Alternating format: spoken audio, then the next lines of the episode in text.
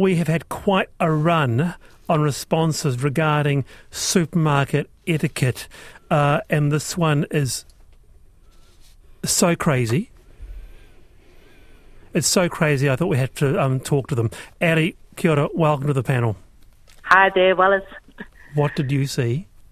Well, I was in the supermarket looking in the tissue sort of section, but there was a gentleman who looked quite a fitness buff, bit of a bandana on his head, and he was like sniffing the male deodorants to check them out. And then the next thing, he just like picked off the lid and sprayed it all over his underarms and gave himself a good dosing of male deodorant and then popped the lid back, put it on the shelf, and walked away. I was a little bit horrified. I'm pretty speechless, shocking, Yeah. and, and and he had a bandana bandana on, of course. Yes. Did you or anyone go up to him?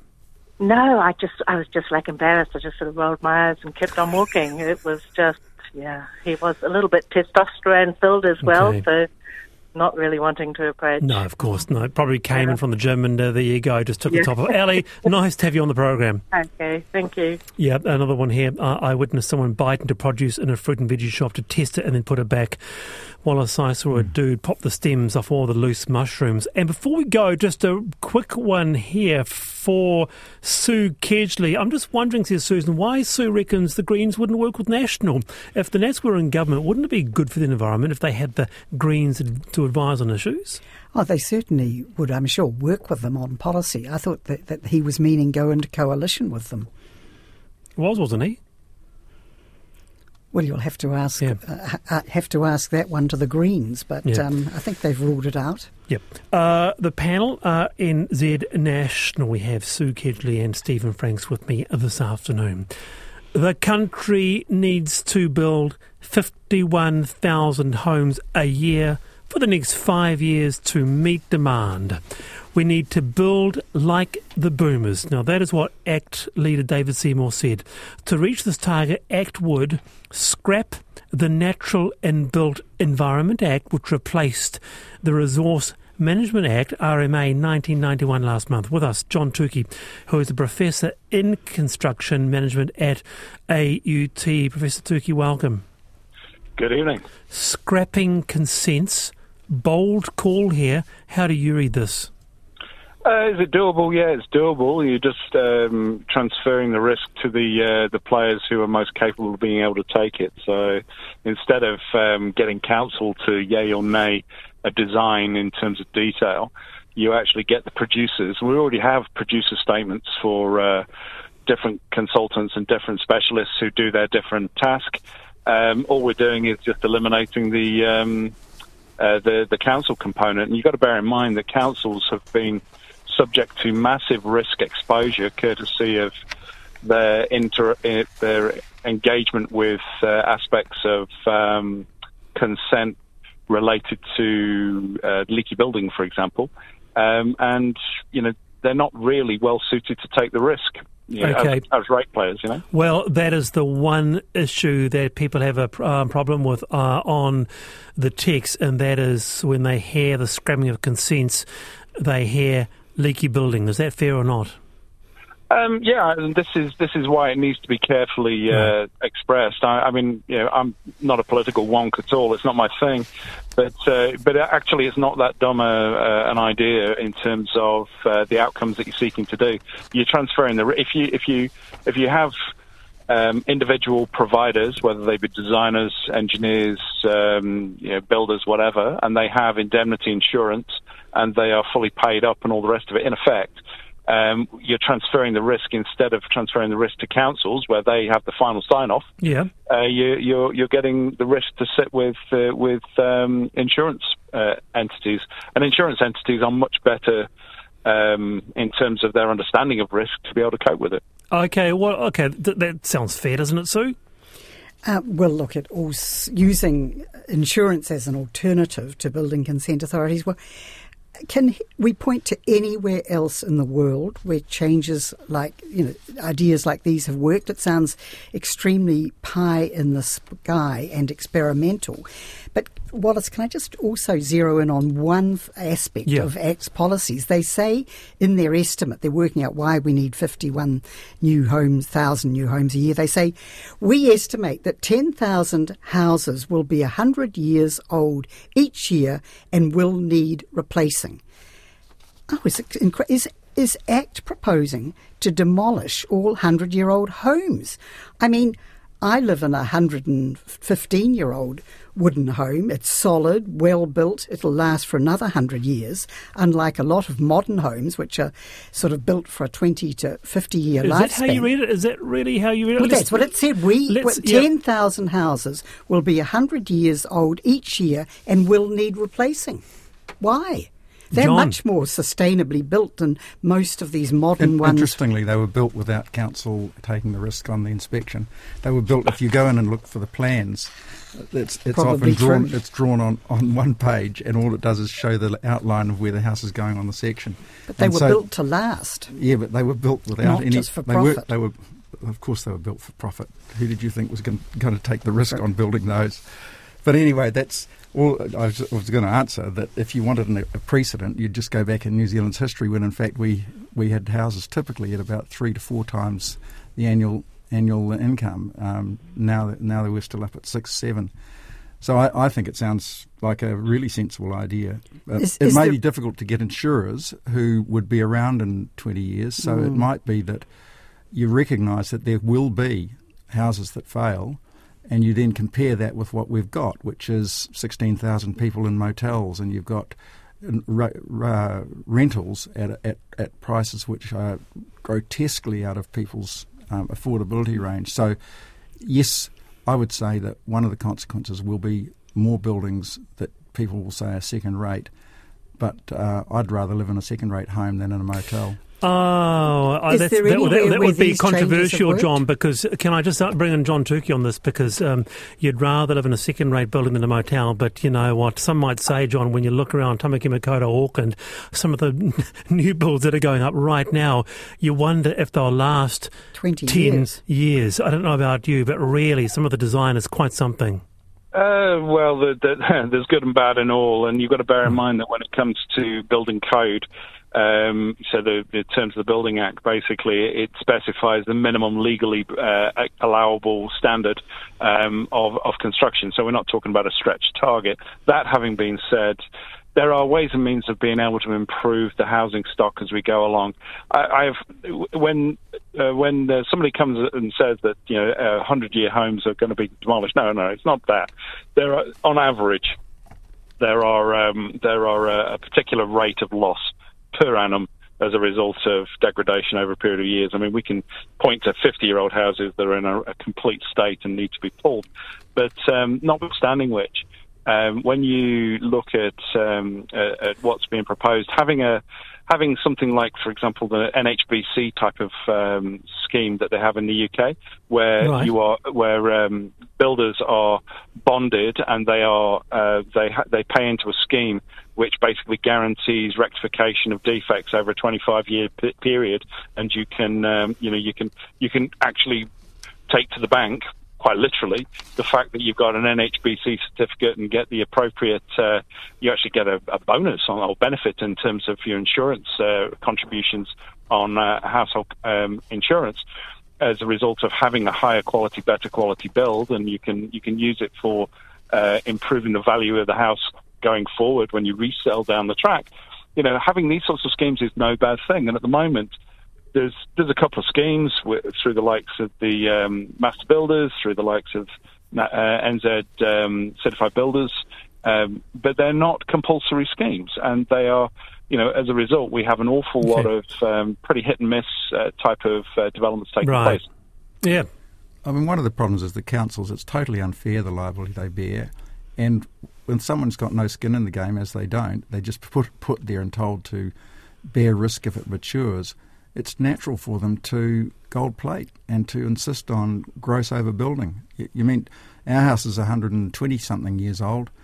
uh, built without even galvanising. But when we put the garage addition on, it had to have everything stainless steel because somehow we're 200 or 300 metres from the sea. The place has, has stood up for 127 years without without even galvanising. And that, that, I understand the council stipulating all that. Very interesting. Hey, John Tookey, kia ora, thank you for your time. That's John Tookey, Professor in uh, Construction Management. Don't you both live in uh, some pretty uh, uh lovely old houses? Old homes. Yes. What, what, what, what, can I ask? What sort of home are they? Are they uh, what you'd call a villa, both of you? Sue? Yeah, yeah. Well, I- I'm never quite sure what a villa is because I Yeah. thought it was one floor, but ours is three now. But they probably added bits on. They dug out the basement and we added a story on top, all on top of this really old wood. I don't know whether you'd be allowed to now, but Yeah, certainly interesting, isn't it? Uh, yes, why? And that question you returned to, do- don't you? Why did those houses uh, just last for so long? It's brief word, Sue. No, I was just going to say, um, and, and the building materials they used. I mean, a lot of them, of course, were built with kauri and so forth. But I noticed that cladding, which of course a lot of houses are built with, it's got a 15 year lifespan. I mean, you know, we should be looking at building houses with a 100 year lifespan. Now, we, to- or we could go like Japan. They only build for 50 years. It's interesting that Japanese expect their house to come down. okay. And so their, their, their cities turn over and, and, and improve and change more readily. Interesting. Uh, just a word on this. So I found this really interesting. This uh, story: a bag of New Zealand onions, ninety-five pence at Tesco, or two New Zealand dollars per kilo. Same onions, two dollars ninety-nine at Countdown. This reported by Stuff. So ninety-five pence. Two dollars ninety nine, nearly three bucks here, and there are many examples: lamb, apples. How could this be? How could something travel across the world and still be cheaper? Uh, I know it gets the listeners up this one. Principal economist at Cognitus Economic Insight, Dr. Richard Meade. Welcome, Dr. Meade. Thanks, afternoon, Wallace. We, why might we pay more at the checkout than an overseas shopper? Um, variety of possibilities there, Wallace, and it's probably easier to talk about in terms of why they might be getting these things cheaper than we get them.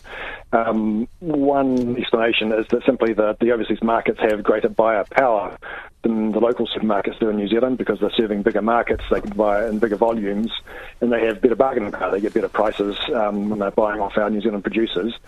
Um, another sort of flip side of that is that the supermarket sectors might be more competitive than ours on the retailing side. So, as supermarket consumers, we like to have lots of retail competition to keep the, the retail price margins down. But the flip side is we want our supermarket chains to be very strong buyers so they can get the lowest possible input costs on their products that they buy from suppliers. Um, and so both of these are probably factors that are favouring the overseas markets um, relative to New Zealand because we're such a small market, basically. Um, there might be a, a quirkiness in some of these products. Onions wouldn't be a good case, but there Ah. might be products that New Zealanders think uh, are particularly important to us, and we have higher willingness to pay than overseas markets, so we might just might just value them more. Um, and and the one that's probably um, one that would seem really obvious, but it's not, is the logistics or the transport side. We would say, surely, if we're shipping stuff to the other side of the world or to another country, it's got a greater travel distance, and therefore you'd expect to pay more um, because of the transport costs. But none of those markets are really big, and they, they get stuff shipped to them in bulk, and the logistics are just way more cost effective than Well, shipping a small truck to New Zealand's town, for example. Oh, that kind of makes sense, Richard, but stay there. Let's get a response from both. I know that, Sue, you're quite strong on issues like food security. Nonetheless, it does rankle, doesn't it? Well, it does rankle, but you know, I would focus uh, prob- possibly on the um, profit market, profit margins that our supermarkets have been putting on, because the Com- Commerce Commission said that the two supermarkets, our two, su- were making excessive profits. We've got probably the most concentrated super and therefore less com- least competitive supermarket sectors in the world. And really they could there's been no transparency no rules. It's been the wild west. Supermarkets can put profit margins that they think they can get away with. And uh, uh, but but uh, one thing I would say is that we've now got this new grocery um, commissioner and the new supermarket code of conduct. So I would ask, surely this is going to uh, this sort of level of scrutiny and having some rules around what supermarkets can, you know, the, the terms and conditions and, and All right. profits they can. Will, won't- will this not help? Uh, Richard, can you just stay there and I'll just get a response from Stephen? You can respond to both. Stephen Franks. I think Richard nailed it. Um, essentially, it boils down to competition and economies of scale and other economies. And um, the profits that any business makes will depend on whether it's in oligopoly or in a position where it's not very doesn't have to compete strongly. Richard. So, Uh, sure, indeed. I, I think um, that's right. And just to talk about the, the excess profits the Commerce Commission Yeah. uh, estimated for the New Zealand supermarkets, I think it was about 430 million a year. So if you calculate that down to a um, New Zealander level, that's 78 dollars per uh, New Zealander per year, or $1.50 per person per week. Um, and I know small numbers add up, but in a sense, it's not there's not necessarily a huge profit margin, and if you think about that, if it was, then that would make it much easier for another supermarket chain to set up and compete. So um, I think there's a, actually an incentive for the, the local supermarkets not to have too great an excess profit if they're going to have any, um, simply because it would um, induce someone to enter and um, lead to more competition. R- R- Sue, response? Well, um, you know, th- if you just look at the latest uh, Consumer New Zealand magazine, there uh, they've done talked to a whole lot of uh, suppliers and growers who are saying that they're they're putting on profit margins of 35 to 60 percent. The other thing I found interesting in that study was it, even within New Zealand, for for example, you had a leg of lamb and it was $33 at Countdown, 18 at New World, 32 at Pak'nSave. You know, wh- why this huge variation even within our uh, supermarket Yeah, chains? can you explain that, Richard? Um, one of the explanations that I'm aware of is that occasionally what happens is that the, the meat processors might end up with a container of lamb too much. They, they can't quite sell it, and so they end up selling it at a cheaper price in the local market. And it might be one particular supermarket chain that picks up the cheap container load. Um, so that could explain some of that variation. I wouldn't propose that that's the only explanation, but um, that is something I'm aware of. Very good, Richard. Thanks to have you. Uh, thanks for being on the program. That's Dr. Richard Meade, who's a principal economist at Cognitus Economic Insight. Uh, you're on the panel. Um, happy Monday to you. Nice to have had your company this afternoon. We have Stephen Franks and Sue Kedgley, and finally, this really got my attention, so I want to talk about it. A North Auckland couple would like the same rights as dog owners for walking their cats. Caitlin Smith and Darian Hearn walk their cats on a lead to protect wildlife, but their feline friends are not permitted in their local park despite dogs being allowed on the track. With us is cat owner Caitlin Smith. Lovely to have you here, Caitlin. Thank you so much. It's lovely being on air with you today. Uh, why have you trained your cats to go walking on a lead? Well, like it, it was honestly a bit of an interesting topic that my partner originally brought up when we first started looking at cats. We um, it's not something I've ever really heard of, but my family cats were indoor outdoor cats, and he was like, "You know what? We need to be able to protect our wildlife, but also." You know, make sure our cats get that outdoor experience as well, but being safe in a harness so they can't go on harm. It's just uh, you, there, Caitlin. It's just practical. Before we ha- give it to your panelists, it's just practical. Um, no, uh, she uh, just just dropped off. We'll get Caitlin back. It does sound odd, Sue, but um, there are good motives behind it. Yeah, well, I'm, I have sort of a bit of mixed views about this, uh, Wallace, because the reality is that cats are predators of our precious birds. And while it's true that while they're on a leash, uh, presumably they're not going to go off and kill birds. Of course they're not. What happens if they, you know, get off the leash? I mean, and once you allow it for, for all cat owners, there will be some who will um, let them off the leash. But you know, on the other hand, it is, you know, why, if it's okay for dogs, you could argue, why isn't it okay for cats? Something for local councils to think about. That's right, Stephen.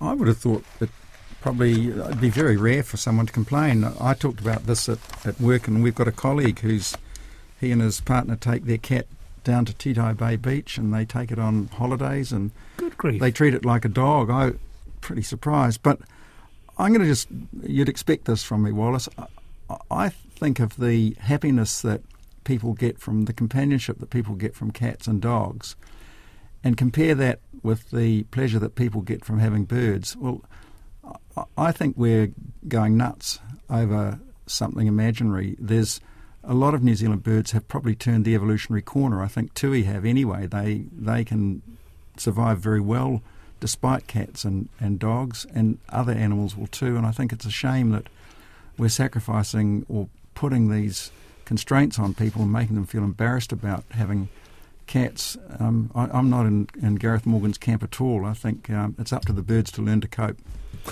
Well, that's a, a good, good, good response from a contrarian. Well, well, we got to return to that. We love birds. we I mean, we get as mu- I get as much joy out of wash, watching uh, the birds in my uh, area as I do from my uh, the magnificent grand dog that I walk uh, once a week or look after once a week. So birds give enormous pleasure um, in New Zealand. So you email is... me the panel at rnz.co.nz. We're going to return to this t- tomorrow. Um, uh, uh, uh, Stephen Frank says birds are getting a free ride. With us is Caitlin Smith. Welcome back, Caitlin. Are, are you loud and clear now? Yes, I am. I'm not too sure what happened there. I'm so sorry. It's all right. It's just a practical question.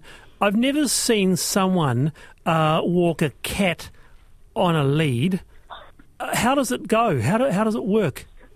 Yeah, I mean, look, it's, it, it might not be as common in New Zealand, but I can tell you right now that there's a massive community out there around the world that walk all their cats. So it's quite common when you start looking for it. So, I mean, walking a, walking a cat is just like walking a dog. We've got a four point harness that we clip up, and it's got a normal leash. Uh, it's not one of those extendable leads like some dog owners have, um, but it's just, you know, it's about a meter, meter and a half long leash and you just clip it up and they walk with us. Well, sometimes it's more so they walk us, but um, it's yeah very similar to how you set up a, a, a dog harness. Oh, wonderful! Uh, well, you, we've got the panel. You might have heard them uh, here. Um, Sue is not a cat person. Stephen is very much a cat person. No, I am a cat person. I'm just aware that cats are predators of uh, our magnificent birds. They're also predators of rats and mice, and I think that we could have a terrible. Yeah, but they're not problem. going to. They're not. If, if they're on a leash, they're not going to kill cats no, and mice. I'm saying the uh, people take them on a leash so they walk, but I'm happy for them to be off leash and just tell Gareth Morgan, Roaming forget wild. it. Mm. I mean, Caitlin? New Zealand birds are a bit boring and brown. They they've got a very nice song, but you very don't see funny, them enough. Uh, I think they Stephen, should put speakers. They should put speakers funny. in the trees so oh, that people wow. think there's a bird. The text machine just exploded. Why is that?